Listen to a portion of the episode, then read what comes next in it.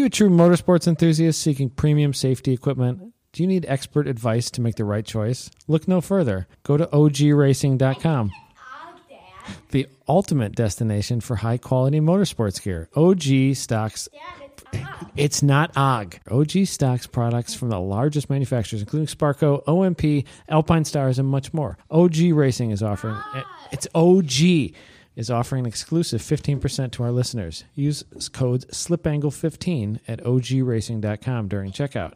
It's OG, Emma. You'll get free standard shipping on orders over $100. Don't miss out.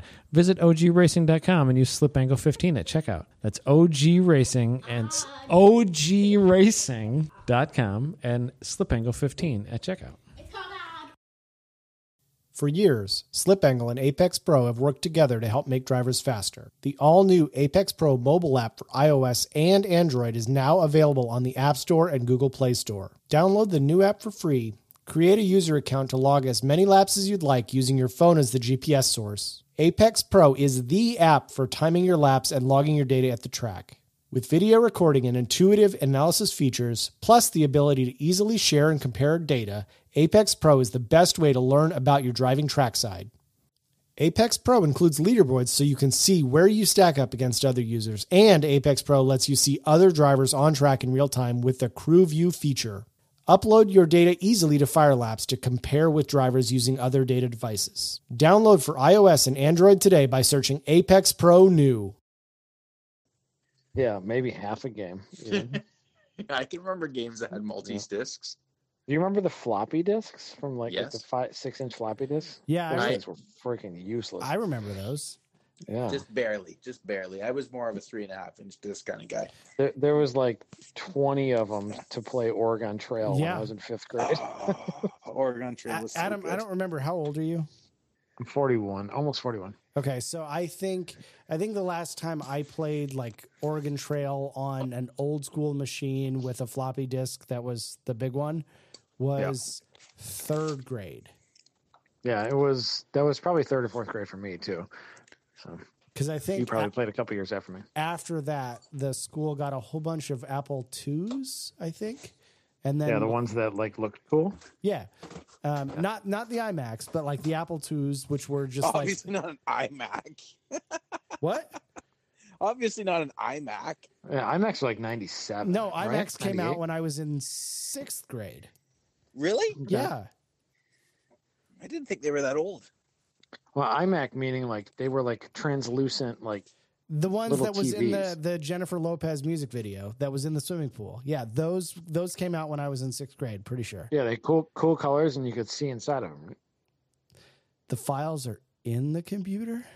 this is a flashback, man. You better be recording this. crap. Oh yeah, I started recording a while ago. All right, Hang good. on for a second. I gotta pop out and pop back in because I'm gonna get on my headset. Houghton's always popping out and popping back in. Yeah. Mm. It's been a uh, it's been a super long week for me. Yeah, you didn't respond to Facebook messages all day, so I knew you're having a hard one. Well, um, I'm starting a new job in a week, and I've gotten like a soft start already. So I was at um, like a global team meeting for the last three days, and it Mhm. has occupied me basically from 7 a.m. until about 9 p.m. for the last three days. Waking to sleeping. That's hard. Pretty much. How, how are my levels?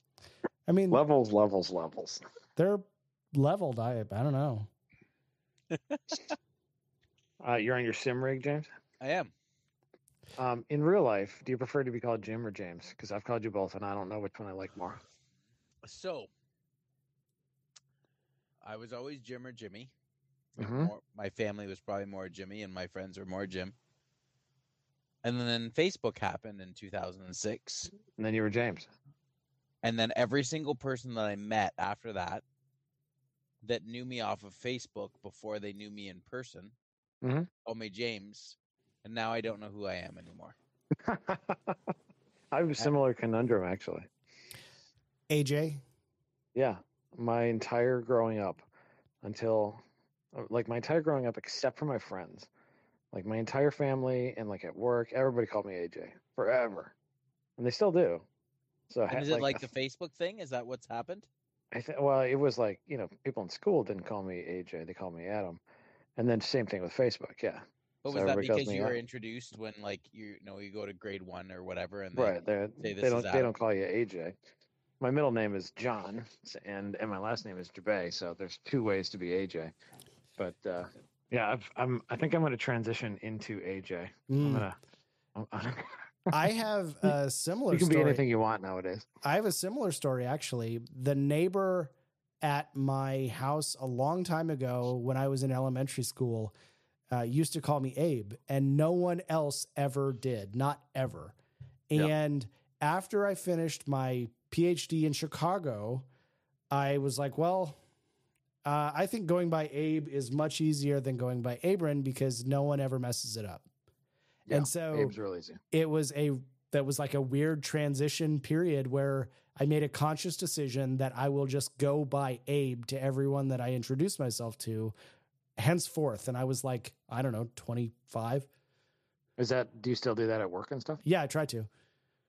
You're kind of like a 50-50 mix at Grid Life. Like people call you Abram, people call you Abe. Yeah. I think So- I've called you both pretty regularly. Adam, do you ever call someone on the phone that's like you're not calling from your cell phone? Maybe you're calling from like your work phone or something like that. No, I don't, I don't have a landline in my life anymore. Is that like a Canadian thing, Jim? Do they do they have landlines in Canada? Of course. Well, we we canceled ours because like, and my one of my subcontractor buddies, he still has a landline, and you know the landlines used to cost what like fifteen bucks a month or ten bucks a month, right? Um, he his wife pays his bills, and his wife's crazy and doesn't pay attention to the bills or anything. Uh, they're they've never had any kids. They're like almost retirement age. And he, the other day he looked at at his AT and T bill. You know what they charge for a landline now? No.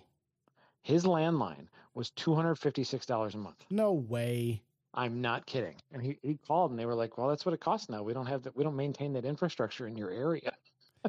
So, I mean, they can do Yeah. it with like VoIP or whatever. Well, I'm- but he he's like on the nineteen ninety five spec. the you know old I mean? school copper line.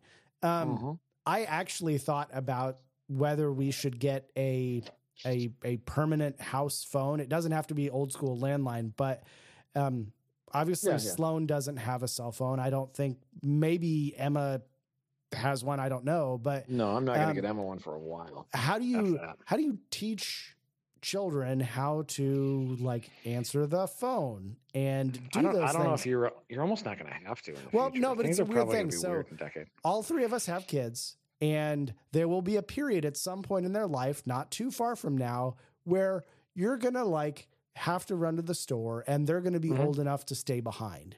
You probably Emma's still want them to have a phone, but you may not want them to have a cell phone. Yep, Emma's almost there. We're we've been thinking about like you know she can probably make calls from her iPad, but or I've been thinking about it. I haven't talked to Sarah about it, but I don't know. That sounds like next week's problem. I got too many other things going on. I got that. anyway, we got uh we got Jimmy Hotown, James Houghton, K tuned TSX, and sometimes time attack driver extraordinaire. What's up, buddy? How are you doing? Good, good. So, How are you? something I was glad to see that you did this year that has been a, win- a little while is that you, after an event, put a watermelon on your head. And there were people at our events who had been coming for a while that did not know why your helmet is a watermelon. And so I think it's important to keep the tradition alive just to make sure that people understand the joke. Well, you have to win to put the watermelon on your head. You could spend more It's time winning. I'm gonna try. what the, what was the first watermelon uh, helmet? Was that Grid Little Anna? Life. That was Grid Life South South 2018. 2017. 17. 2017. Mm. 2017. man? I Those are I didn't that's a wanna- different world. I didn't want to go out for the Saturday afternoon session. Yeah. And Grant was there with us, and he says, "I have a good feeling." And uh, for some reason, he was on the radio when I went out for that session. Grant PA like- pro, professional awesome Grant. Yeah, yeah. And I was like, he's like, just go out, just like put some laps on the car. He's like, just see what happens. So before you go farther, I have to interrupt, and I know it's rude. Um, Grant is very much a practical, very matter of fact sort of person. So I'm surprised that he could motivate or be motivated by a good feeling. That seems very Yeah, that does seem out odd. I- I of character same for a person that is so practical. Knowing think- Grant, I had the same thought. Yeah. I think Grant is probably smarter than some, and he probably values um, values the driving of the car more than some time attackers do. Right? Right. I think so many people are skipping sessions all the time. And thi- this is back of when you hot- were in like a 700 horsepower K series Integra. Just FYI, just for the listeners. Yep. Five. That, that, aero. would, that would debead tires regularly, and you would park that shit on the track and make me endlessly frustrated. hmm I can't drive it around when the splitter is on the ground. That's true. You can't. Sorry. Man, those days were hard. We sucked at everything. but um, so I think that you know, there's a lot of people, myself included, that have skipped sessions or not put their all into a session because they're like, well, the track's hot. Okay, well, Mhm. let's say the track is a second off the pace. But what if we're three seconds off the pace? Or six or eight. Whatever. There is Right. so much skipping of sessions on hot days. And It's like go learn something. Well, especially if you have a reliable car. I mean, Which We've- we've all had those The Integra never was. no, the Integra. Well, the Integra was she was a little bit ahead of her time, and she was making some pretty good jam, in the mm-hmm. words of you Canadians. no unlimited car ever competed at that level and went to that many events in a row. Probably true. ever, and maybe it'll Probably never true. ha- and maybe will never happen ever again.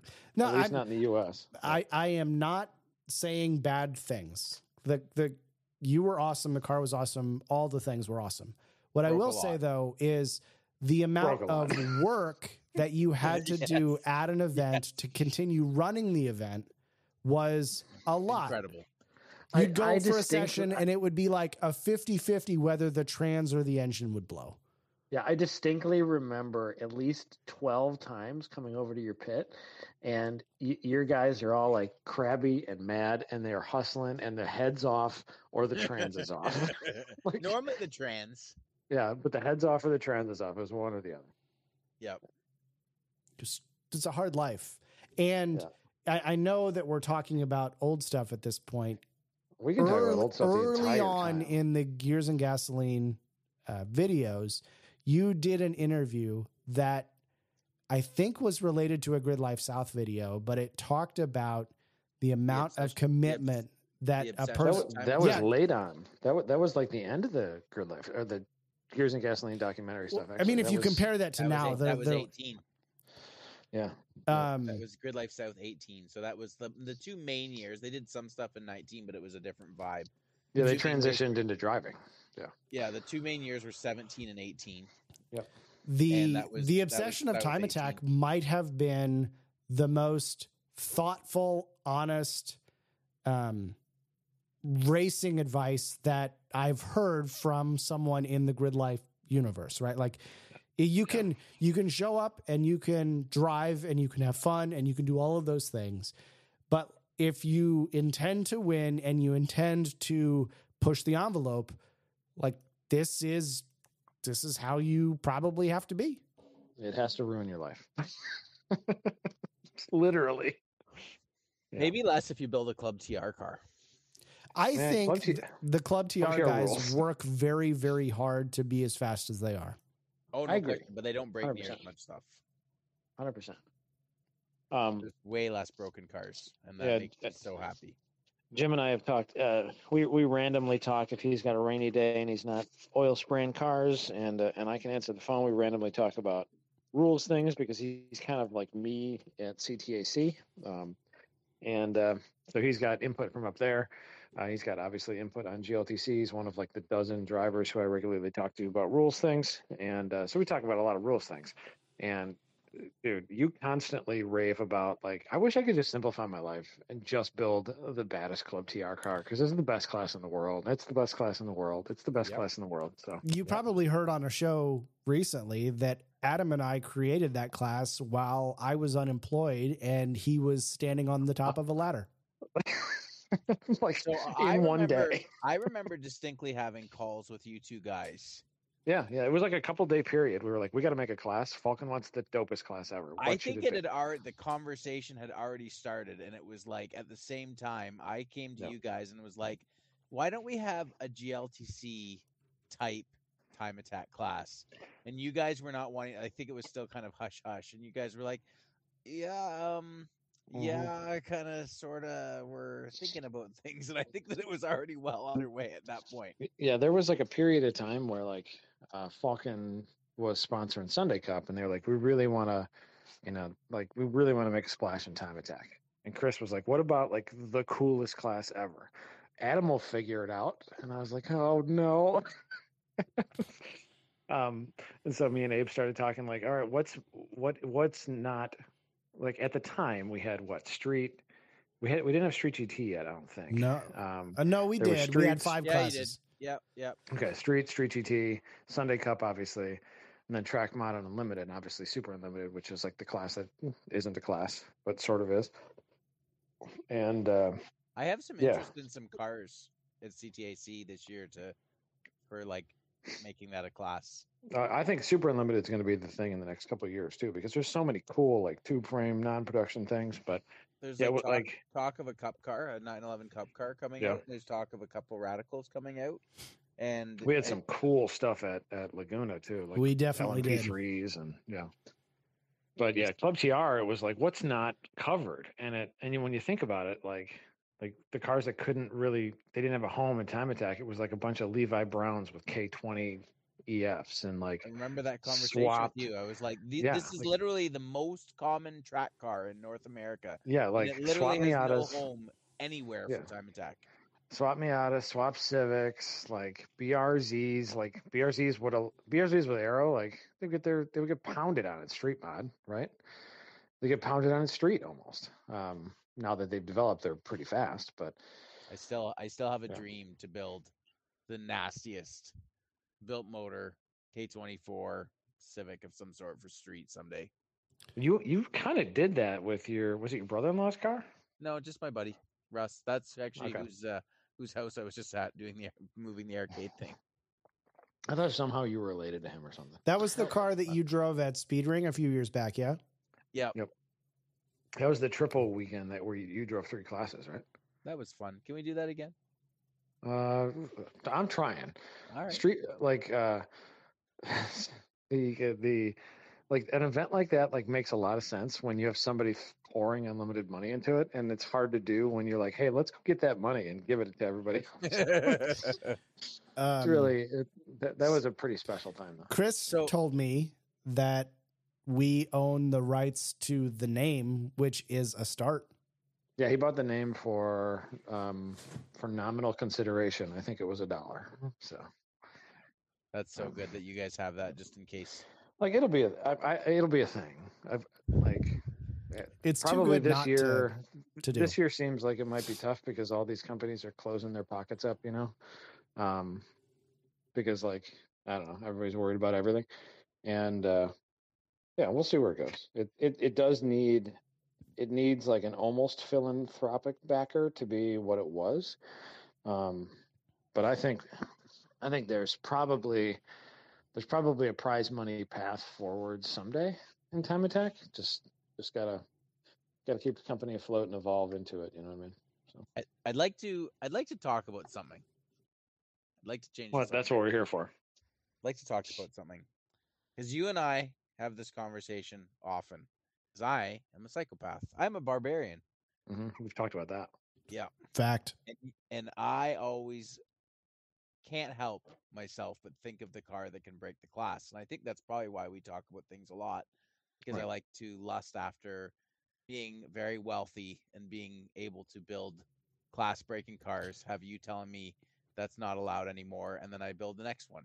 So Yeah, I should build 'em in also say mind. though that despite being a barbarian, you are a mm, you are a uh, student of racing, and I- Adam uh, may, but I definitely do ask your opinion on things because I think you personally can separate your uh, barbarian nature and quest for like individual benefit from domination. from like how is this actually good for the class? Does this yeah, make no, we sense? we talk all the time. there are only a bench. few people uh, for which I think that applies. And I li- like there are probably three people that I would ask their honest opinion and expect a genuine response. the I, I think the the class breaking like brain like the brain that goes towards the what would i build if i could um obviously james got that um but also like the class breaking mentality of like let's f it all up and burn it to the ground he doesn't have that he's got the let's make it the coolest thing for 10 years so i can ruin my life for a decade um that brain and that that brain is valuable as uh, as someone who has to actually like publish the rules. That's a valuable insight. It's Um, mostly for two reasons. It's 'cause I also like similar to how I feel and how I think too. So It's mostly for two reasons. It's because I respect the hell out of you guys and what you're doing, and secondly, because I don't have enough money to do it. well, and, and you got to race somewhere, so you might as well be someplace fun, right? absolutely. Yeah. Um, this- yeah, it's a, it's a similar way to the- to how I think about rules, especially like when I was more aggressive and competing and stuff a decade ago. Uh, you just build the better mousetrap and educate yourself on all the potential mousetraps. Um, but yeah, I, I love the way uh, I love that line of thinking, and I think that's probably part of the reason that our, you know, bouncing off of bouncing off of you and several others similar. It's probably part of the reason that our rules like have semi maintained for a decade and six years, five years now for GLTC. In and you know they've evolved, but they're kind of the same as they were back in the day. So just I did with, bring I did bring a pretty weird car to Coda 2020. That's for sure. I don't think I brought the car that anyone else bought. you were the only one that tried that path that we were like, I think that path might be pretty cool. And it was just a little bit cooler than we thought it would be. that was back when that was back when Hoosiers were the thing. Um, it was it was cooler than I thought it was going to be. and we we had given Giles was like just give it was like 40 millimeter on Yep. Hoosiers. Uh, just give the give the street tires 40 mil. And I I, think was, it was like, that I might be it a lot. I think it was 50 mil. Because Yeah, I, he was believe like- I, I think it was 245 Hoosiers if I would have ran Hoosiers, and it was 295 street tires, Yeah, and yeah. it was 50 mil and four percent. He was like, give it a lot, see what happens. And I was like, that might be too much, but nobody tried it. What Yeah. was your what was your modifier when you came into that event? Like what It like percent? a- Minus like a seven. I Minus was gonna say it was seven. a negative six. Or something. it was Jeez, minus seven, and Todd Yeah. Cayley was like uh, It was like a four or five or something. four or five or something like Yeah. that. Yeah. Was he P two that weekend at Coda? Uh, he was, and he would have Mm. actually beat me that weekend because of our TPS sensor failure in race three. But then he had, he he found out that he had like a limp mode for a Mm. really low coolant temperature. Like, sorry, for a overheat, but the overheat temperature was like not hot. Like it was like going into limp mode for overheating at 205 water temperature. Oh yeah, I think I remember talking about that. And in race four, I just was like, I knew that I had to win, or I knew I had to beat him. I think. And I drove past him, and I was like, "What just happened?" yeah, it just it just And he never came. It was like he just like you know, I think he was probably down 50 horsepower or something like that. it on was pretty good racing. Like you you lurched ahead of everybody because your tires were there and nobody else's were. And then they just clawed back at you as theirs came in and you're Some starting that, to fall some off. of that may, might have been artificial. Well, I'm not gonna I'm not gonna point fingers at anybody else, but it was fun to watch. But it also it it showed some of the the lack of knowledge. Um because I that, will like say, I will say, I wasn't very concerned that I was going to get past Adam. How about that? No, I get that. I talked to you about that. but it but also like it was like well i i don't you know we didn't know how different hoosiers and 200 tread were because even back in back in you know four years ago five years ago nasa guys like nobody was using 200s 200s were like not, most of them were like not even that great you know it was very different so so go, going into my my brain and thinking about optimization and stuff like that i go into a subject that i probably make people irritated with in the gltc chat sometimes um, and i go into the argument about uh, people commenting on well i have to be do this to be optimized or you need to be doing this to be optimized because it's not being penalized or you need to be doing this to be optimized because it's not being penalized. And I don't think anyone really like looks on the scale in a, like a grand enough way of what is Uh, optimized. And I think Say, that people say more on that. What does that mean? like I think that people look at a car that's doing well and assume that it's optimized. Hmm. And I think they have no idea what they're talking about. Because I think that any car that has ever set a record in Grid Life time attack or in GLTC has literally hundreds of thousands of dollars that could still be put into that car.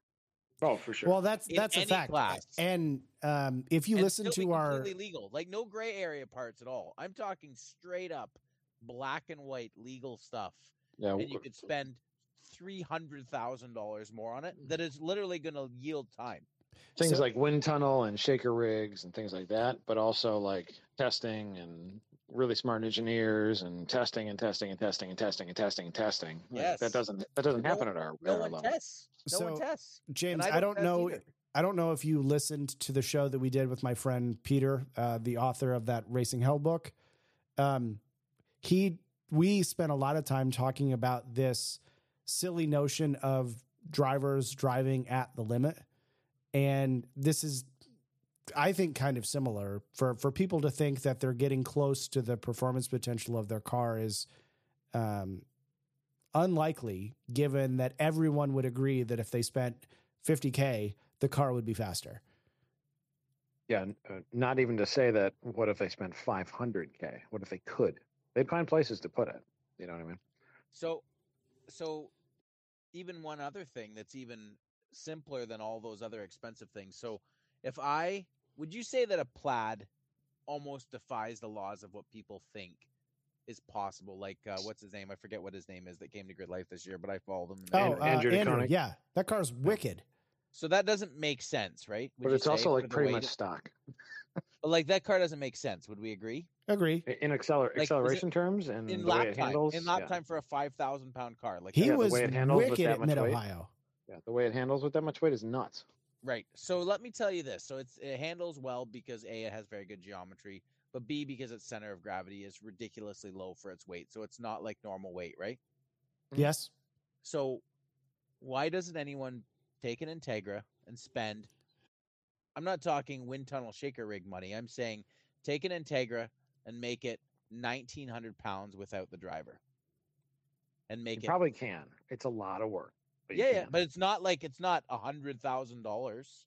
yeah. If we're it's like talking like, work. GLTC, you can do you can do a lot. You can get the You can do weight down lot. real low. You can do a lot. You can carbon roof, and you know you can do a Lexan windshield if you hate yourself. Yeah, you can And, punch uh, holes and all the all the ancillary uh, can- like do support structures. You can do a yeah. lot of stuff, right? You can totally build a 1900 pound Integra, and then you run Maybe maybe not with a cage, but I think you can. I think you can. I don't. I think I don't it's know got mag- I think it's got like magnesium wheels and carbon panels and carbon doors. yeah and and I think it's 1900 pounds and it's 2100 pounds with driver. And then you put 1000 pounds below the floor. You put you- 1000 Because you're making like 230, 240, somewhere in that range. Yep. Yeah. but the center of gravity is now lower than any car in the field by a mile. I don't care if you bring a Lotus out, it's lower than that. If you put a Yeah. thousand pounds below the floor, you know, like one inch plate steel on the beach floorboard, whatever that is. Yeah. Abe could do the math on it for us because he's a doctor. no Um, there there are people in the grid life field that can I But- could find a calculator here in a few seconds. But anyways, it doesn't matter whether it's one inch or three quarters of an inch. I would imagine one inch, uh, like a an eight by eight sheet of one inch steel is pretty heavy. oh yeah Yeah. Eight pretty heavy. feet by eight feet, and and all of a sudden now that center of gravity is like defying the rules. Like, what if a plaid weighed three thousand pounds? It would be Yeah, the but- fastest of anything, right? I- Now, if it'd be pretty good. the torque is a separate thing, but there's so many ways to to skin the cat on this. And I'm not saying that I necessarily would build a 3151 Integra myself because it'd probably be hard on knuckles and this and that and whatever. And it's not like, uh, you know, it's going to break the trailing arms and stuff, right? But I'm just saying that sort of theory with this sort of thing Right. could be very good. And there's Uh, so many ways to do it. You know, we've talked about gearing, we've talked about flat tunes, we've talked about optimizing aero, optimizing free aero. Sorry, everyone. Um, Everybody that saw your spoiler. But like these are the things like you know Only you know- one person protested your spoiler, and uh, for people that don't know, your spoiler. What's our spoiler limit? Two fifty square inch, 250 and that one and yours two- is 244. yours is two forty. Yeah, it's below two fifty, but it's kind of big. But then you look at it, and it's got a lot of slits cut in it. And I What do you- just like, there's one person that's protested, like, they're like, "Are you really gonna allow this?" And I was like, "Yeah, I think it's dope." what's what's the difference between that though and using the the rules to achieve a larger splitter blade though? yeah, same exactly. same sort of thing, right? Uh, You're that just like, same person might be in the same ballpark. of- Oh, I of what you're love them. I love that person. Yeah, yeah. But like seriously though, like I don't, you know, it's just there are so many things, right? Like yeah, it, it's all it's almost like a never end, and, and that's also like part of the fun part about this. Like, uh, I don't enjoy stressing about events. I don't enjoy stressing about rules. I don't enjoy stressing about like making sure everybody's safe and like the ingest and the parking. Like, there's so many things about it that I don't enjoy, but I do enjoy like the mental pursuit of like what would I do if I could. Uh, and it's probably the thing that I enjoy the most about the entire process of what we do is the the building the mousetrap, all the potentials, um, the if this then that, and and everybody's opinion on that. Uh, as long as they're being polite about it, like I think it's the funnest conversations. it's like fun, um, but also I ruin your day sometimes when you you when you you no, know You do- that's you- that's a you, fact. You, You have say ruined something about day. a rules, and I'm like, but what about this car? And you're like, ugh. One of What do I the do with that other drivers, grid life competitors that I ask questions about and very much admire and respect their opinion is Let me guess, he owns a shop somewhere. no. Well, Okay. that person also yes, but okay. Uh, um, no, he's he's not as as hard on the rules as Alex Moss, and I yeah, love I knew you were talking about Alex Moss. I otherwise. Love Alex it wasn't Moss to Aaron, it was death. Alan. Alex. um, I love Alex to death, but he gave me a really hard time. Um, basically, not like protesting Dana's car, but advocating for certain modifications to Dana's car on the Yeah. basis of rules, and it it really. Um, I thought it was clever, but I just like I was in a position where I was like, no, we that that cannot be allowed. We just cannot do What- that. What It was, was- the thing where it- uh, uh, go keep going? keep you going. had a an awkward definition of Yeah. the the sentence structure was awkward for air dam in the oh glossary. yeah, and like the word etc. was in He's he said uh, that's not an air dam, that's an etc. there. yeah, Therefore, I told James about this doesn't. the other day. we literally just talked about this like two days ago. I was like that mf'er. uh, he also said or argued that it was not an air dam and it was a bug deflector. And Mhm. I love Alex. Oh, Alex, It's all. It, it also makes like I know I could kill Alex with my bare hands, but I love him so much. so I also know he listens Yeah. to the show. He messaged me last week. So Alex, if Yeah. you're listening, we do love you very much. And Don't make uh, me kill you with my bare hands, Alex.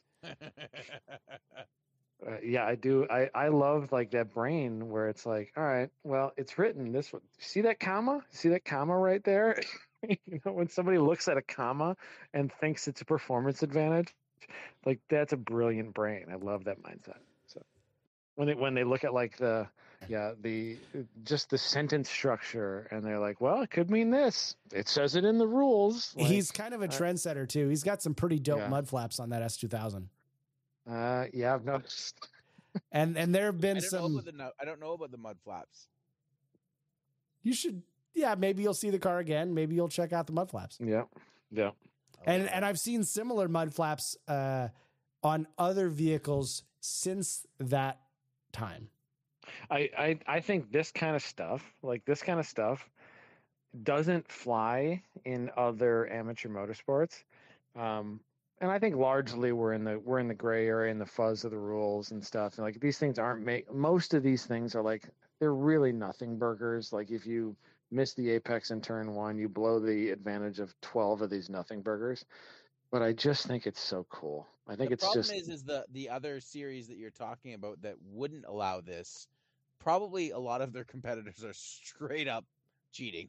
Oh in well, other, yeah, in other and- ways, and- like in their horsepower and weight, is just absolutely dead nuts. Yeah, because they don't have the means to even scrutineer the rules that they've made. You know, like not talking about any series in particular, but like almost most series, they don't have the means to scrutineer things. Like, and if they did, they would be pushing their competitors away because they'd be sending their cars home in a handbasket, like with, you know, like eh, similar to like after national championships in in NASA and SCCA, like half those cars go home with the heads off and the bottom ends apart. And it just takes all the fun out of it. Like we did that every weekend. Like, okay, nobody's going to come anymore. Um, but yeah, I just think there is like there's something really fun about this mindset. Um, Did you know? Did you know that um, you could put a NACA duct in a window? yeah, obviously, lots of people have done that. It's pretty cool. What are you going to do with that NACA duct? Um, put it in the window. What are you going to do? wh- Why are you going to do that? I don't know. Seems like what you do with a NACA duct. Yeah, Wh- where's it going to aim to? I don't know yet. You- You're not sure. How many are you going to put in? As many as I can fit. How much money do you spend on NACA ducts since October? Nah, yeah. yes, is the amount of how much money. um, yeah, we've also recently been talking about uh, safety measures on your car. I want to be safer, Abe. You do, Abe, Let me hear about I it. think yeah. Let's let's hear about the safety. I'd like to be safer, Abe. Yeah, And I, I'm That- concerned. That seems reasonable. I'm concerned about uh, things flying in the front windows of the cars. yeah. The side side window, passenger and driver side. Yeah, I'm concerned about that. Okay. Yeah. How how concerned are you? Yeah, we'll see. I feel like I'm the straight man in your comedy routine. We'll we'll just see how it goes. We'll take some pictures of it at COTA, and then maybe we'll podcast again. Yeah. I want to hear about it now. Well, we're talking about window nuts. We can Like, have it. Can we stick this? Can we cut this out and put it in the in the Patreon only one? Uh, yeah, I'm going to timestamp this right now. All right, we're back. We're back. Anyway, What? sorry, we had a we had a tangent of uh, Houghton's thoughts and cheatiness on Patreon. Easy? That's not a nice thing to say. It's not cheaty if it's not actually cheating. Whatever. I mean, the rules say things. You can bring it to the nth degree. So, um, so I think we jumped into that by talking about your next aerodynamic modification that is actually a safety modification. And you didn't want to talk about it in the main podcast. So, You're assuming so you this this is true. You're assuming that people still listen to this show. I think there are a few, but there are sister and spin-off podcasts that uh, have divided and conquered, so to speak, in terms of audience.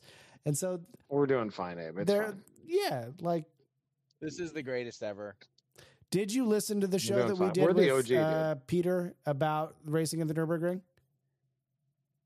If you didn't listen, Sorry, say that that was the again. biggest mistake of I your life. listened- I haven't listened to it yet, Mm. but that's because I listen to um, Slip Angle about once a year, and I listen to all of them. And I don't know why I get out of the habit, and then I realize that I'm so far behind, and then I listen to podcasts all day, every day for weeks. That's how I listen to 1010's podcast. And then they usually talk shit about me on every podcast. I love it. Yeah. I want to ask there has been some ongoing discussion with Adam and I and a couple of drivers about what it means to be an unlimited car. And Hmm. Obviously, you have an opinion on the subject. I'm interested to know do you feel like it is a requirement that an unlimited car must start life as a road car? Yes. Well, what would so Abe for clarity? What would be the alternative? Um, But I mean, I know what you're talking Mm, about. GT4 what would- Club for- Sport? Yeah, or a GT3 Cup car, The problem is with a GT4 Club Sport, it's very easy for that to go down a rabbit hole. So the problem with that is is I couldn't care less about a GT4 Club Sport. That's kind of a not to to anyone that owns a cl- GT4 Club Sport that's listening, it's I apologize for this, but it's a meh car. Like, and not like that's not it's a not that's not a the I, I chose it because breaker. it's not That's an not- insane car. I that's specifically Right, why yeah. I mentioned But what it. if I bring what if I bring a GT LM 911 out, and then I put a GT2 RS motor, mate that motor to the crazy sequential, and make it make about a thousand wheel, and then I I have Porsche continue the engineering on it, or whoever the engineer that was working on that program continue on it, and I have that driver come out and drive it, and now time attack, no one cares. But did it Time did it start life as a VIN chassis? A GTLM would not have. Correct, but that's what you're talking about here, right? Right. Well, no, we're talking about like uh X Pro cars or But a GT4 car doesn't have a, a GT4 Club Sport doesn't have a VIN. some some of them do. Like not maybe not a GT4 Club Sport, but well, Club Sport would, I think. But um, Well, yeah, it's- some pro built cars have VINs. So and that's the weird like the weird middle. the reason I ask Jim is if you apply such a stipulation, then it is in fact limited. It's not unlimited. It's limited because it has to be blah blah blah blah blah.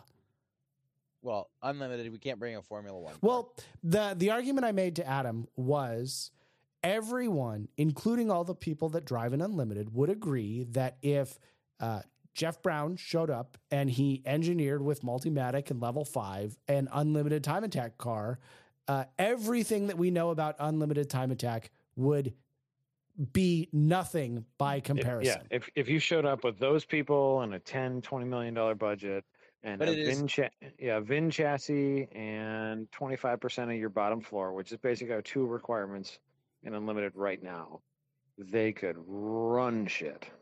correct, but that is less likely to happen because that is many millions of dollars. Sure. For sure, and yeah, it's, for and sure. it's yeah, not, yeah. and it's not that expensive to Yep.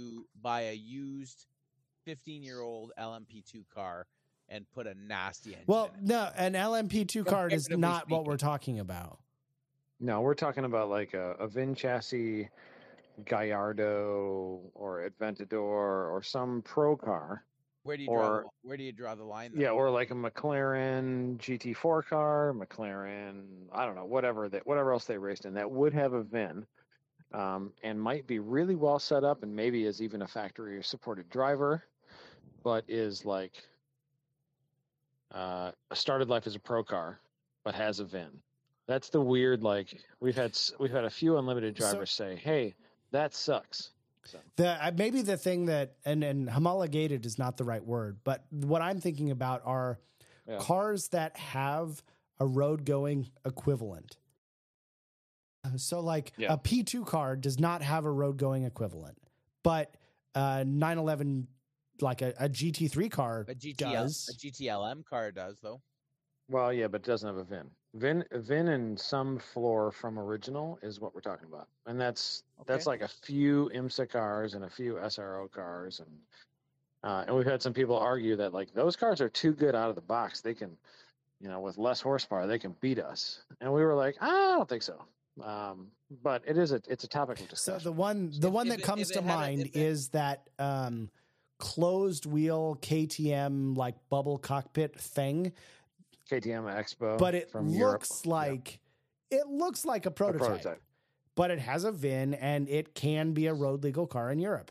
What's an interesting? That car doesn't. That the car doesn't make me near as nervous as other cars. Well, I mean, it was it was G- a awesome G- at Laguna, a but it was GT not as fast as you might think.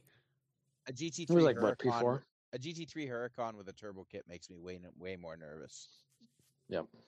That makes me real nervous. Like not crazy power, like eight nine hundred wheel, and not like fifteen hundred, not like roll racing car, like eight nine hundred wheel Yeah. in a Huracan GT3 could. And you can buy that. You can buy it, or let's say a Gallardo, not not a Huracan. Let's say a ten year old Gallardo GT3 car with a turbo kit on it is not the most like the Integra probably costs more than what that costs. Doesn't that right? suck to think about? terrible. But like seriously, right? Like that's that is Right, right. not an unimaginable thing to Yeah. do.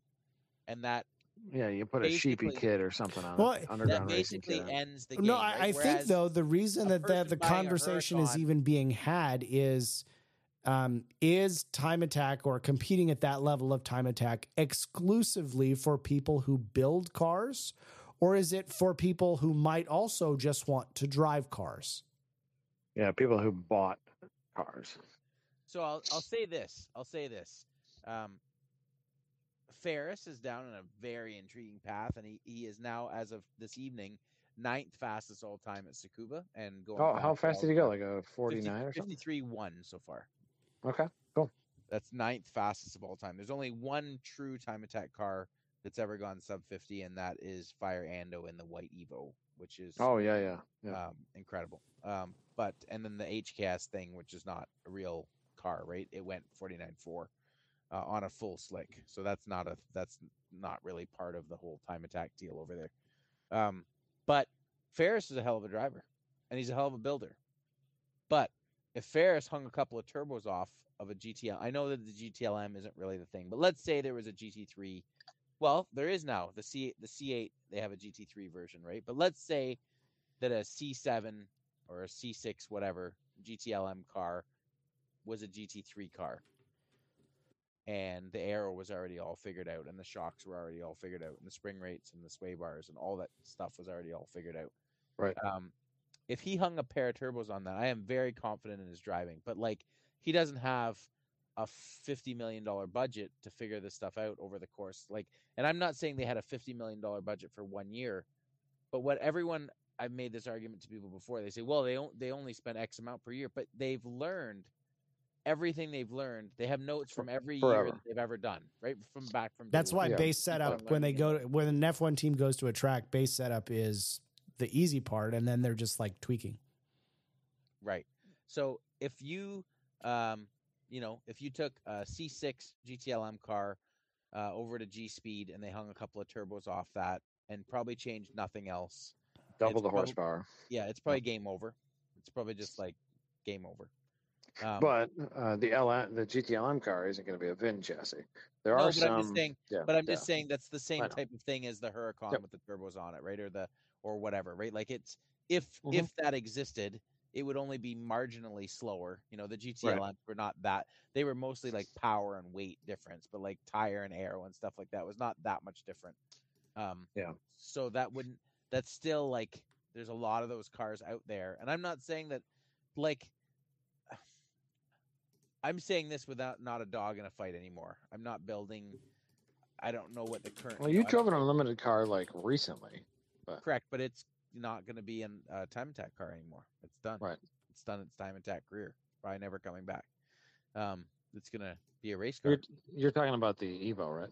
correct. Evo race car. What about the Evo is going to Guyana to be a wheel to wheel car for its life. You live a weird It is. life, Jim.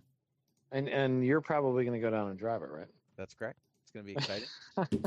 Drive a 870 wheel horsepower Evo at the equator in a 15 minute race should be intriguing. But yeah, that's it. That's that's that's a whole deal, dude. big rear rad, big fans. I think the Yeah. fans are 40 amps per fan. Good grief! There's How many two of them. alternators? Uh, one 270 amp alternator from DC Alternators in California. Why don't they put a couple of them, like run one off a drive shaft or something? Uh, because this is a bolt-on type of deal. Mm-hmm. Gotcha. And it's gotcha. 270 amps. That's a big amp alternator. That's a big amp alternator. That's like a 15 horsepower alternator. I've just heard about. I just found out about him recently, but he was into drifting and he couldn't get an alternator to stay together in his drift Okay. car, and he started building alternators in his garage, and it's like turned into a thing. And now I guess like almost every car at the Baja has one of his alternators on it. DC alternators. DC alternators. I'll have to look into him. That's cool. Hmm. Um, Speaking of, but so- anyways, I don't. I don't really have an iron in a fire. But to me, part Well, you what- you also like might drive your Integra someday again with a chop top. correct. But I feel like the, you know Man, you've been talking to Luke too much. You keep saying correct. the yeah I have been. Yeah, Luke Um, Luke says correct all the time. Luke McGrew. But I love that. I- I think that part of what makes Unlimited special is the is the path that Will went down, the path that I went down, the path that Ferris is going down. No, I, I agree. paths. 100%. And I think that when you hang a couple of turbos off uh, a GT3 car, and then you hire a professional driver, I don't think that that's. I don't believe that that's the path, and I believe that if you uh, buy a Huracan and turbo it, and then have to figure out your own coilovers and have to figure out your own arrow and your own sway bars and your own everything, that car's not going 15s at Road Atlanta on the first day. But I'm not convinced if Jeff Westphal drives a 1,000 wheel horsepower GT3 Huracan with a professional team that set it up. I'm not convinced it doesn't go 15s on the first day at Road Atlanta.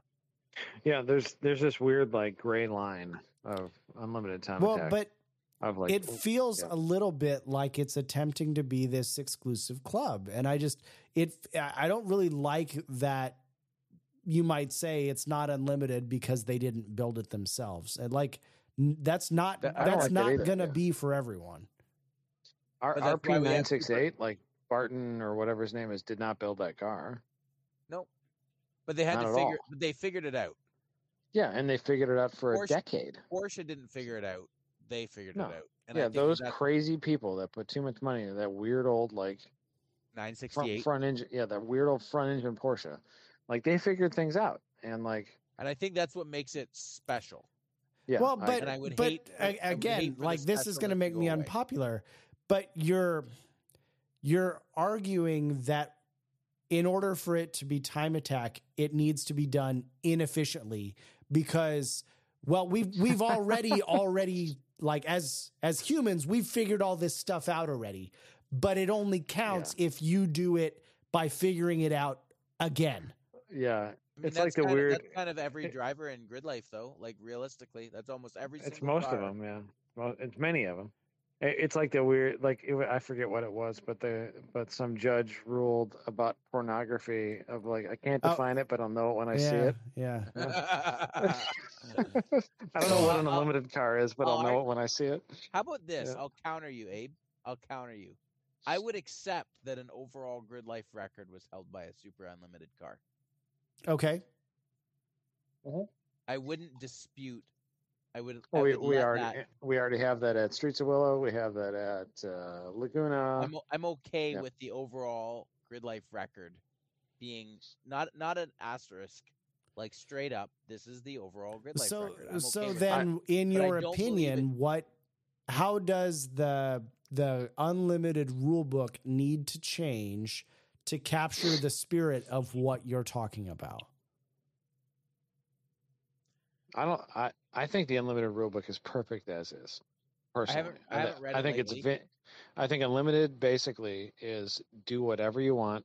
Start with a VIN chassis, leave twenty five percent of the floor, or roughly what I forget exactly how we say it, but it. a like VIN and a VIN chassis and a VIN a car chassis, a little bit of unibody still, or floor, or whatever you decide to build it out of. Um, and that's that's a car that evolved into a race car versus like well wait though um, is um I, I can't remember i know that i should have this memorized but i don't if you bought a honda civic uh, tca car from honda yes. that also can compete on in unlimited and none of us are disputing Yeah, that right that- now right we No, that has a VIN. That has a VIN. are you sure I'm not. Yeah, a don't I TCA. don't think- I, I think TCA uh, a cars. body. do. in- I don't think a body in white has. i a don't VIN. think they do I but I think a think- body in white has a VIN. It's not a legal. It's not a road legal VIN, but I believe it has a VIN. How about how about this? I believe that grid life and what makes grid life special is having common sense. And I think that grid For life sure. knows the difference between a GTLM Corvette and a body in white Honda Civic. I, I think I believe that, and we're talking about like a we're talking about a specific case, but I believe that one does have a VIN. But there are some things like uh, like Ryan's Subaru from Japan that doesn't have a VIN or has like a weird VIN. And it's not real, and they make them run in Pro Comp in GTA, and I think that's weird because that's just an old Subaru. You know what I mean? I don't think that is. I think that's a thing, that car. No, that's just an old Subaru chassis. I- It's like an old Hawkeye I- chassis. or. I don't think that that's a regular I think that that was a purpose built race car. Well, it was. It was not. It was like a body in white from But I, Subaru. I in, think like, that the reason why that car I think one of the reasons why that car is what it is is I could be wrong, but I thought that car had weird pickup points and all sorts of. maybe it does. I, I don't actually know. I'm not positive on it, but I think that that car would probably be legal to run in, um, maybe in Grid Life Unlimited. I'm not sure. I mean though. that that I- I think it has actually, but it Okay. feels like to me that feels like an unlimited car. Like who cares? Pick up points, whatever. That, but Yeah, that comes change- back to the common sense argument. The I don't disagree with the common sense argument, but it is difficult to enforce consistently if if you're being challenged regularly and you're having to rely on well, it's it's my rodeo, so I'll just do it how I want it. I don't want TA1 cars and I don't want GT3 cars. How about that? yeah, sure. I don't know. Because if you brought a tur- a turbo TA1 car out, like what what is? I guess that That's a su- that's a super unlimited car. Yeah. Right. But that's what I'm, I just feel like a GT3 car feels like it belongs in the same place as a TA1 car.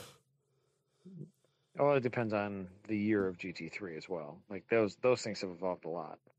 Yep. Yeah. Even a Anyway. 10 year old GT3 is a pretty good car. It's probably true. Probably, you know, I don't know when GT3 even started. I will say that I I- rode in uh some I know they're very different, but I rode in one or two of the GT4 uh competition class cars and I was not impressed with how powerful they were at all. I the only which which ones did you ride? um the? FCP cars, the only thing Oh, that yeah, I yeah. admired about those cars was how well the brakes the work. braking. Holy smokes! Did they stop? So one thing Yeah. I've noticed, I did the uh, iRacing uh, ro- uh, roar before the 24, and I ran the what did I run? I ran the BMW GT4 car, and it went 167 miles per hour, 166 somewhere in around there before braking for turn one, and then uh, we were doing the 24 hours of Daytona. I never got to drive. We got wrecked before it was my stint. Um, but it's incredible the different how they make speed. So it only did 174, but it does it's like 165 way early and hits an arrow wall. And the GT4 just keeps on humming all, all the way along. It just keeps on and on and on accelerating because it's such low drag and low horsepower. You know, probably at some point the the GT3 versus the GT4 is probably 20 miles an hour difference, but then it's that arrow wall is is something. Hmm. In in your opinion, uh, you've driven Daytona the one time that we did it with the season champions. Yep. Um, is that like a good? Is that a good track for like a Yeah. benchmark for? You know, obviously, uh, IMSA does a bunch of BOP between the Roar and the 24 hour. Like, what's your thought about a track like that versus like a track like Mid Ohio? Oh, sorry. I thought you were asking if it would be a good track for GLTC. No, I think it's. I think it actually probably would be a pretty good track for GLTC. I think any track where you have draft creates amazing racing, yeah, yeah. as long as it's not like lock draft like Spec Me Miata. Yeah, I'm kind of curious your thoughts on that track versus like a, a Mid Ohio or Road America. like those are three very different places. I think that um, Road America is seemingly not as drafty as I would expect it to be. I think that the you know the next it, there it is happening there, but I think because of our relatively low top speeds and because of just the quite the length of the straightaways, I feel like if they were another 300 feet longer, man, you could really do some stuff with the draft, but not always is it as effective as I think it would be. Cool, excuse me, cool to be. But I think Daytona, the draft would be exciting because I think a car that's maybe not quite as fast, because the straightaway is so long, might get in between two cars, and all of a sudden still maybe able be able to make a move on you know into the braking zone or something like that where it normally maybe couldn't. Yeah. Um, I could be wrong, but I just I see the how different cars are on iRacing when you're when you're running that, and sometimes how different they are in straight line speeds and stuff like that. But they can still hang around in the draft, and I think that that's intriguing. What do you think of that place in real life when you drove the K24 Honda Fit that we had there? I was so excited just to experience Daytona. Yeah, same. I remember as soon as I got out on out on track, and then I came out uh, on a NASCAR turn one, I guess that is, or be, I guess it's kind of between one and two. I remember thinking, "This is so cool. I wonder how high it feels when you go up to the wall." And I just turned right. I didn't turn right, but I just like opened the wheel and let it go Yeah. straight up to the wall, like ten feet off the wall. And I tried to peek down to my left a little bit, and I was like, "Wow, this is cool up here. You're like three stories up. Yeah, it was so cool. One of the biggest regret, uh, regrets of my time being connected to Grid Life was not going to that. It was Dude, such- it was it was nuts. I know. That's why I regret. Yeah, they gave me the crappiest stint too. They gave me the worst stint of all time, and it was so, it was so memorable. Like it was, I'm so happy that I got it. Uh, yeah, uh, the, the I go out on track, and my uh. It's my fault. No one told me Well, that the wheel offsets were like different widths, different. yeah, I go out on track right at, and as I'm getting in the car, they're like pulling the right front wheel off, and I, f- I forget exactly, but I have this like weird memory of you saying the brake rotor's cracked. Like as soon as the wheel came off, the brake rotor broke. I don't remember um, about that. I just remember we put a different tire on the right front. Yeah, we put we put like so we had like 205 like N'Fera something Yep. tires on there. And then we put a 245 rival on the right hand outside. So someone asked me my opinion of if the car would be weird. Hmm No one told me that the wheel was a different width, the wheel was a different offset, and the tire was a different width. They Yeah. just asked if I thought that a next Rival. and yeah. a rival would be like would make the car feel weird. And I was like, the way Daytona is, it doesn't have a lot of transition stuff or anything like that. You're in a you know a one corner, another corner, other than the bus stop. Yep. And the Yep. bus stop was kind of easy in that car, anyways. It was great, Um, actually. Yeah. And I was like, I'm, the, these car tires are both so close to similar peak grip levels. I was like, I would send it. And you went out and came right back in.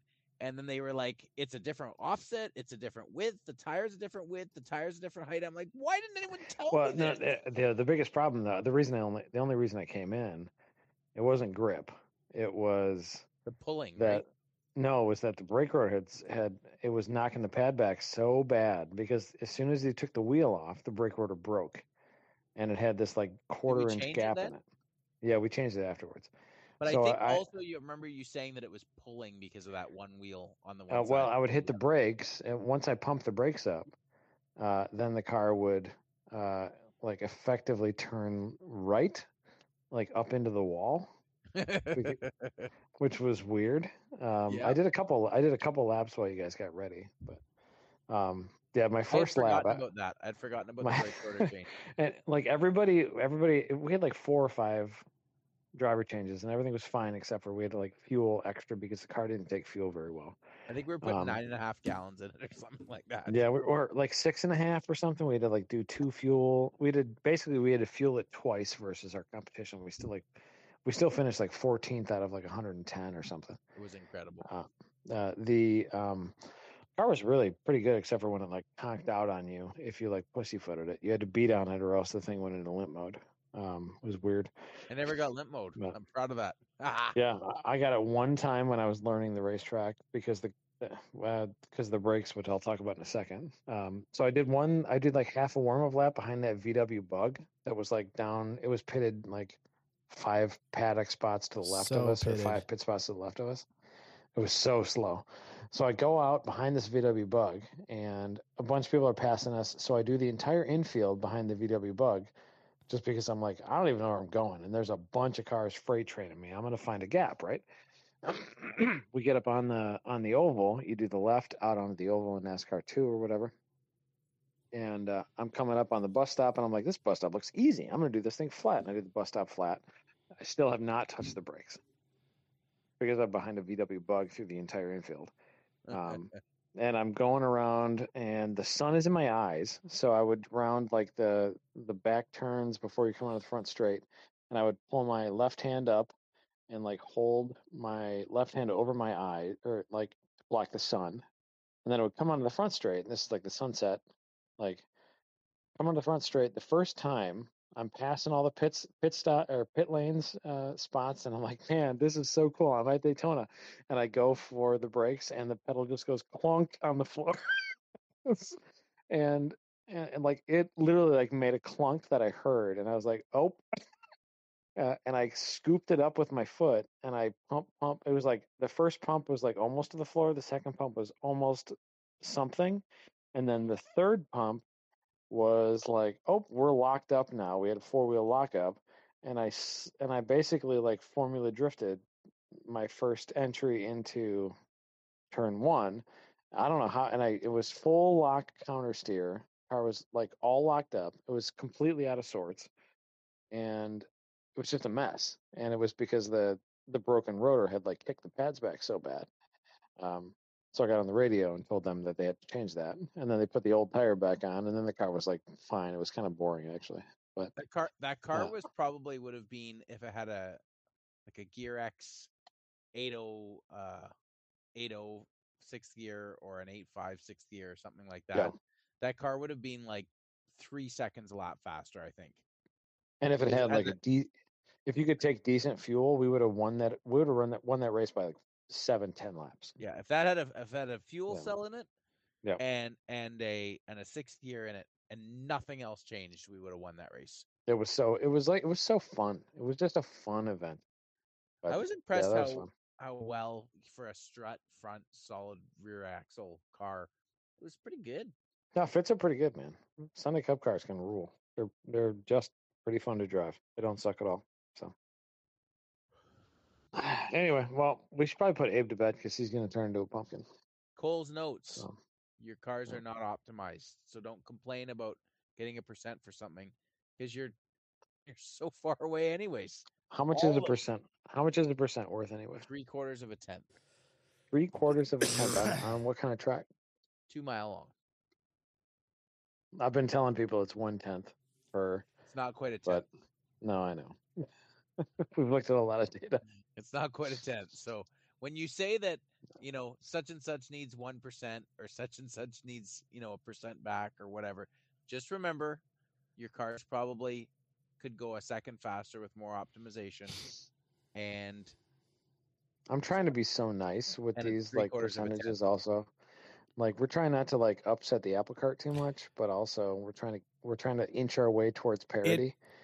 I it probably doesn't surprise anyone. Drivers. It probably doesn't surprise anyone who listens to this show. Adam and I take a dramatically Yeah. different stance on like how how to move the needle.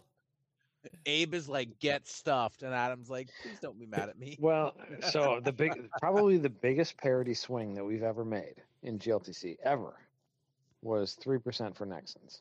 Yep. And everybody's like, What the heck? And in But if you- qualifying, it's probably still not enough.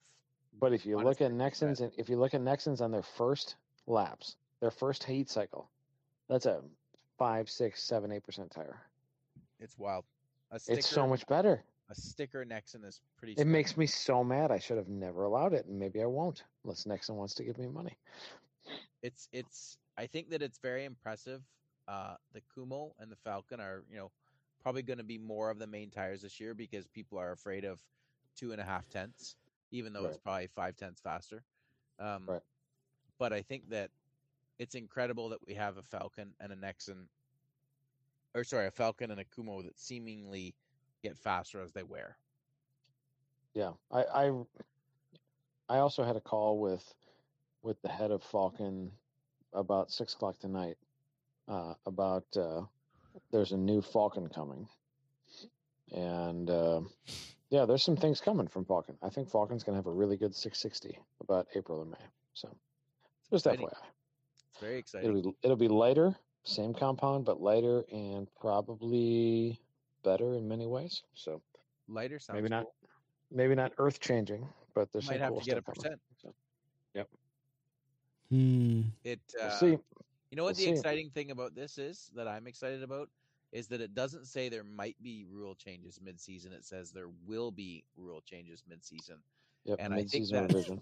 I think that that's really cool because it's um, you don't have to hum and haw whether you know if you think something might need two percent or minus two or this or that whatever.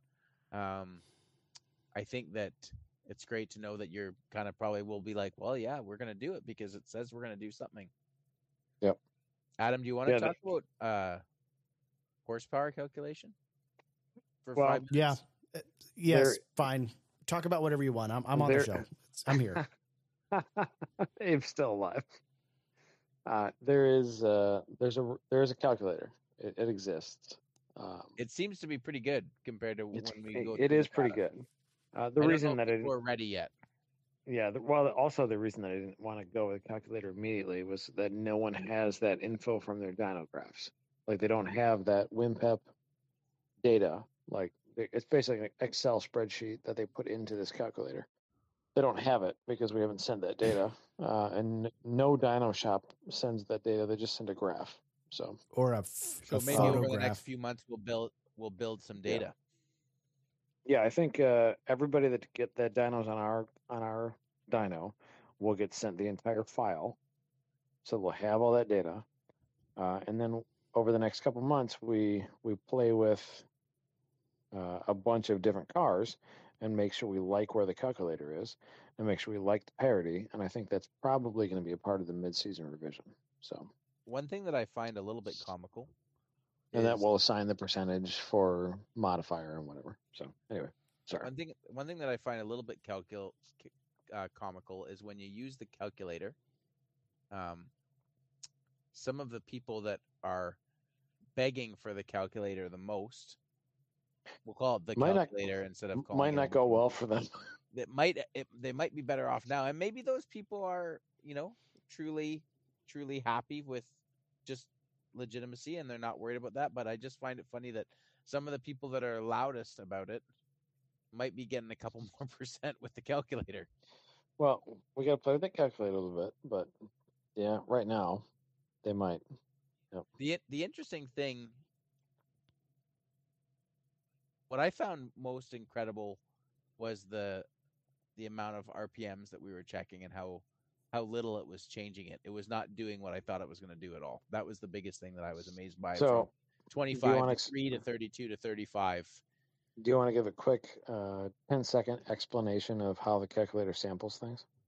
So Because right you, now, myself, and another driver have effectively, we're the only ones that play with it. A couple other drivers. So it's basically where we're thinking right now is it looks at your best 32 points or it looks at the dyno in 100 rpm increments and Right. it looks at your best 32 And and we also played with it at 35, at 40. yeah Right. and it seems like i think that when we look at data from all the different tracks it seems like 32 is probably the number that's the best for the entire field and you put those 32 in and it gives you a modifier It spits Uh, on average based on that. Yeah. And um, so it's incredible. You know, I think that people are always loud when it comes to, you know, any rule changes or anything like that. But what's pretty cool is is when we look at the, you know, through all the dynos data that we have, or that you have, I should say. But you know, we've looked through a lot of stuff. Yeah, I've taken a bunch of dyno data out of a dyno Well, computer. I wouldn't say that all through. other than one outlier that we won't talk about just yet, uh, that's really flat, incredibly flat, like laser level flat. Right. The rest of the field is probably almost every single car is within one percent of where it is going to be with the current twenty. And the outlier, the outlier that you're talking about was not uh, a V8. that was not a V8. The It was V8 are- not. Yeah, it was not a the V8. V8s were not not near as flat as this laser level. yeah. I don't. The Anyway. laser level is an impressive tuning from a certain uh, person Hmm, I'm I'm not familiar. so not. whose name is Rick. Yeah. Might have might have been a really good K24. Hmm. Rick Rick's pretty good at flat tuning the K twenty four. It seems like it. Yeah. Anyway, now that we have talked about all the nerdery, um, what are you excited about uh, for 2024? Because we have not started, but we're in it, and we're almost to P- Dakota. Uh, what do you think about James? I'm really excited about the best fourteen instead of the best weekends because I think that at our level of grassroots racing, people Ex- putting, explain for people that don't know the rules. Okay, so last year it was your best five of eight events, and when someone's won three right off the bat, Yep. the season's looking pretty wrapped up, like in June. It's not it's not decided, but it's it's it's real on its way to being decided. Um, and this year it's going to be your best 14 individual races plus pit race, and all four Yep. of those pit race races will count. I like that. And I and I know on a personal note, um, we did pretty well at COTA in race number one, and we did pretty well at COTA in race number three. Um, but because of a hub failure in race number two, we might as well have not gone to COTA. Yeah. And I think that for the average GLTC racer that's not life cycling out engines, that's not life cycling out transmissions, with Abe, you'll be very happy. We are now life cycling out final drives in our transmission. No. I think you'll be very, very happy to hear that. Yeah. That bums me out to think about that though. Man. high power, heavy, big grip, front wheel drive thing. uh, Right. You know, it's still worth something when I sell it.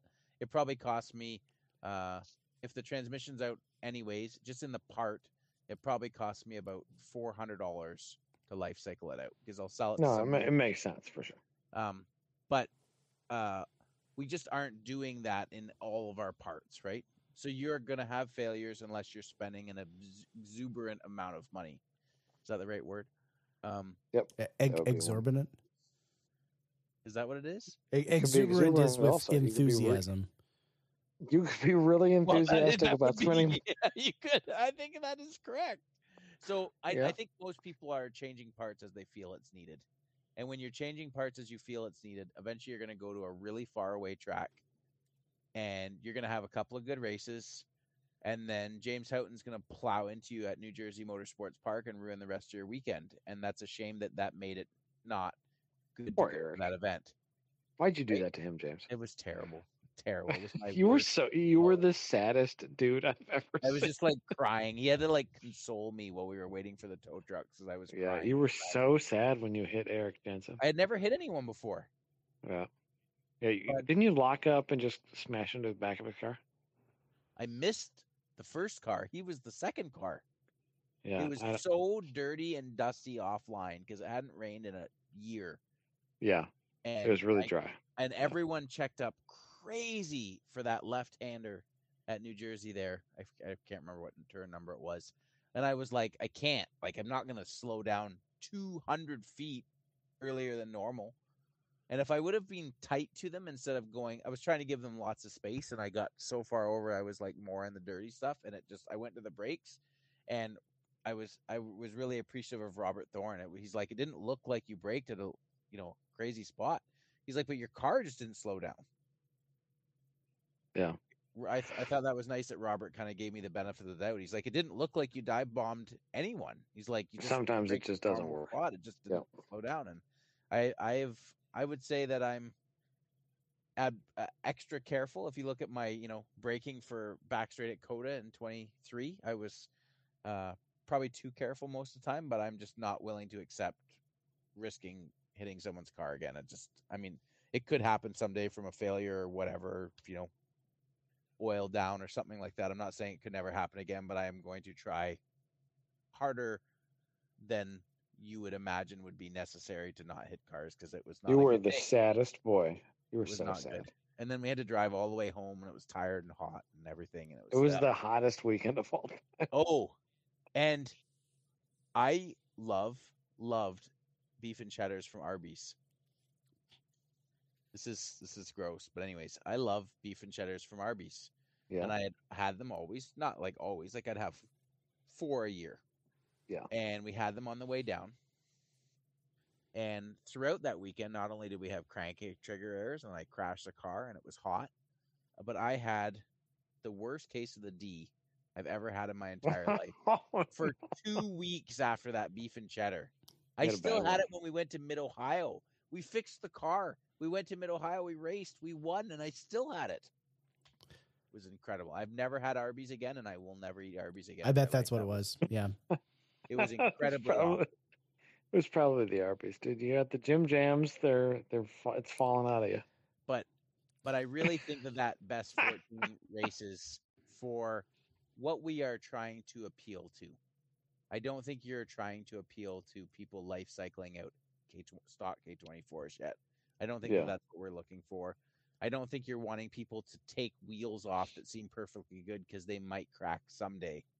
Um, you know, so I think that that's probably. Well, I mean, we, thing. we want people to to maintain a solid race car, for right? sure, for sure. but But you don't want them to spend an extra Yeah. fifty thousand dollars a year taking off good parts and throwing them in the bin.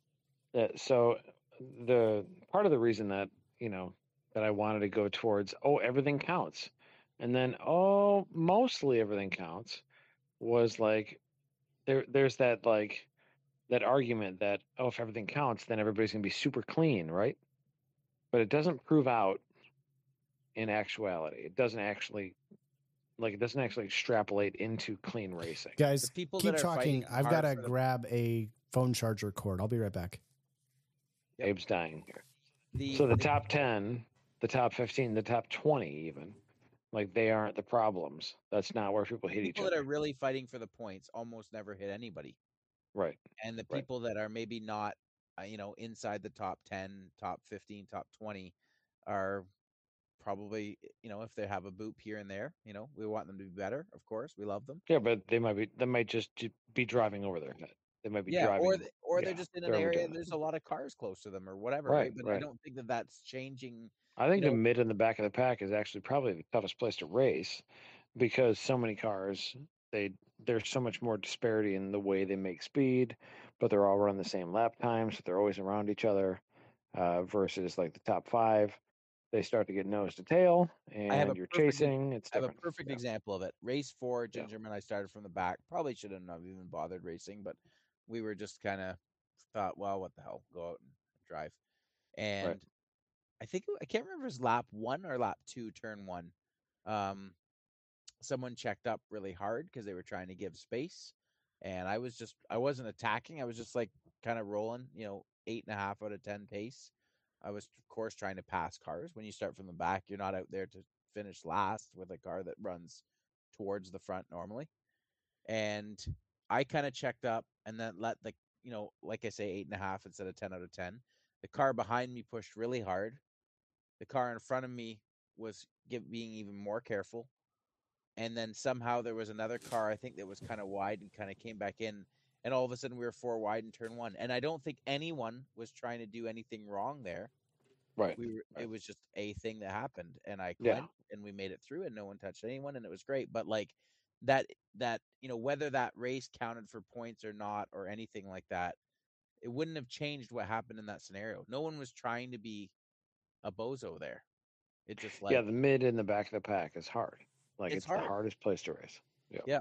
so I think that I think what you're doing is great. Um, I think that it will make people happier. You know, I think I think back to race one, 2022 COTA. We come back after not being there for two years. We win our first race back, blow the motor up in the second race, and we might as well have not gone. Right. But like, it's it's cool to still have you know some recognition for that win. Yep. So yeah. uh, If it's just weekend points and you're, we're still building our own cars. Like yeah, rel- reliability should be a thing, but also we should recognize uh, successes when uh, individual races are so hard to do well in. They're just they're hard to do well. we tried really hard in 2022. We had our issues, but we tried really, really hard in 2022. and you had had some good real- weekends, We but had a like really had, fast car, but we only won two Yeah. two individual races the whole year. Right? It is. yeah, you had like five really- great races and like ten bad ones and twenty terrible ones. So Yeah. yeah. Yeah. So I think that regardless of what people think, see, whatever at face value, I think when people kind of see the points and how they're adding up and stuff like that, I think those, I think that everyone will be pleased with what they see because they will be rewarded from Yeah. their good finishes. And I think there, people there's be rewarded for good finishes. there- there's uh there's a lot of ways to skin the cat in season points, but uh the compromise and like the if this then that kind of stuff, like we've changed I, or I've specifically changed my mentality on a lot of that in the past couple of years, based on like seeing all these efforts and these programs and stuff like that, and demanding perfection and uh like it just results in like the season championship not meaning a whole lot because they they won it in July. Um and also like the competition's not that great. Um like technicalities it shouldn't win rate shouldn't win championships. Like it should be I mean, it should be fun at the end, in my opinion. But And when you and Um, you look at the when you look at the best 14, a person could have a really strong first four weekends, and if a person goes on an absolute tear at the end of the season, they could still kind of bring it down to um, pit race. I would love if the championship was decided in the last race. We almost had that a couple years ago. Uh, Yep. I just want that's what I want, and I also want I don't want if somebody like has one bad race to throw a weekend away and then feel like, well, what's the point in doing this? That's the biggest thing. Like Percent. so. Anyway, Abe, you still there? Did you die? I'm here, but I think it's about time to go All to right. bed because I got to export this, and then uh, sometime tomorrow night Abe's I'll got- probably Yeah, it's a l- release it. It's eleven o'clock, and Abe's got to go wine and dine some people from Spain in like five hours. So Uh, I no, uh, no, I really it's appreciate it's not global. It's on. only North and South America, so they're all going Okay, home sorry. tomorrow. But I still got to be at work by like eight a.m. So well, I appreciate your staying up late for it. cool. I'll see you guys later. I really All right, buddies. appreciate you guys having me on. That was it's fun. It's always fun. Yeah, who who do with you got to thank real quick, James? You got ten seconds, or we're gonna cut you off. Be the Oscars. Unit 2 Fabrication, K Tune, Levine Motorsports, Falken Tire, Konig Wheels, Link ECU, Houghton Rust Control. Houghton Rest Control, Vern and, Vern and Diane Houghton, and my lovely wife, Yeah, amazing people. Ivan's Auto Service. Nice. He doesn't even know how many sponsors he has. Hang on, give me two more seconds, and I'll and I'll thank them properly. All right, Travis that's two Schmidt for our, Travis Schmidt, our wiring guy, the best. G-LOC Brakes, the best. C17 Auto Armor that have been wrapping my stuff for a million years. Team Rip for their great transmission things. StimTech for all the great CFD machining, all that sort of thing. Those are our people. Those are our main main crew. If you Cut deal with any one of those, if you if you deal with any one of those people, you will be a happy camper. Man, everybody loves Canadians. Nobody's gonna be upset. It'll be fine. So if you Thank if you guys. made it an hour and twenty minutes into this show, just know that there's another twenty minutes or so on Patreon. Thanks, There's everybody. some, there's some good stuff. There's some good stuff in there. All right, good job, Abe. Slip Angle was created by Austin Cabot and Adam Jabay, co-hosted by Derek Yarbrough and production by Abram Schmucker, who mixes all of our terrible audio. If you like the show, please rate us and review us on iTunes and come and find us in the pits at grid life to say hello.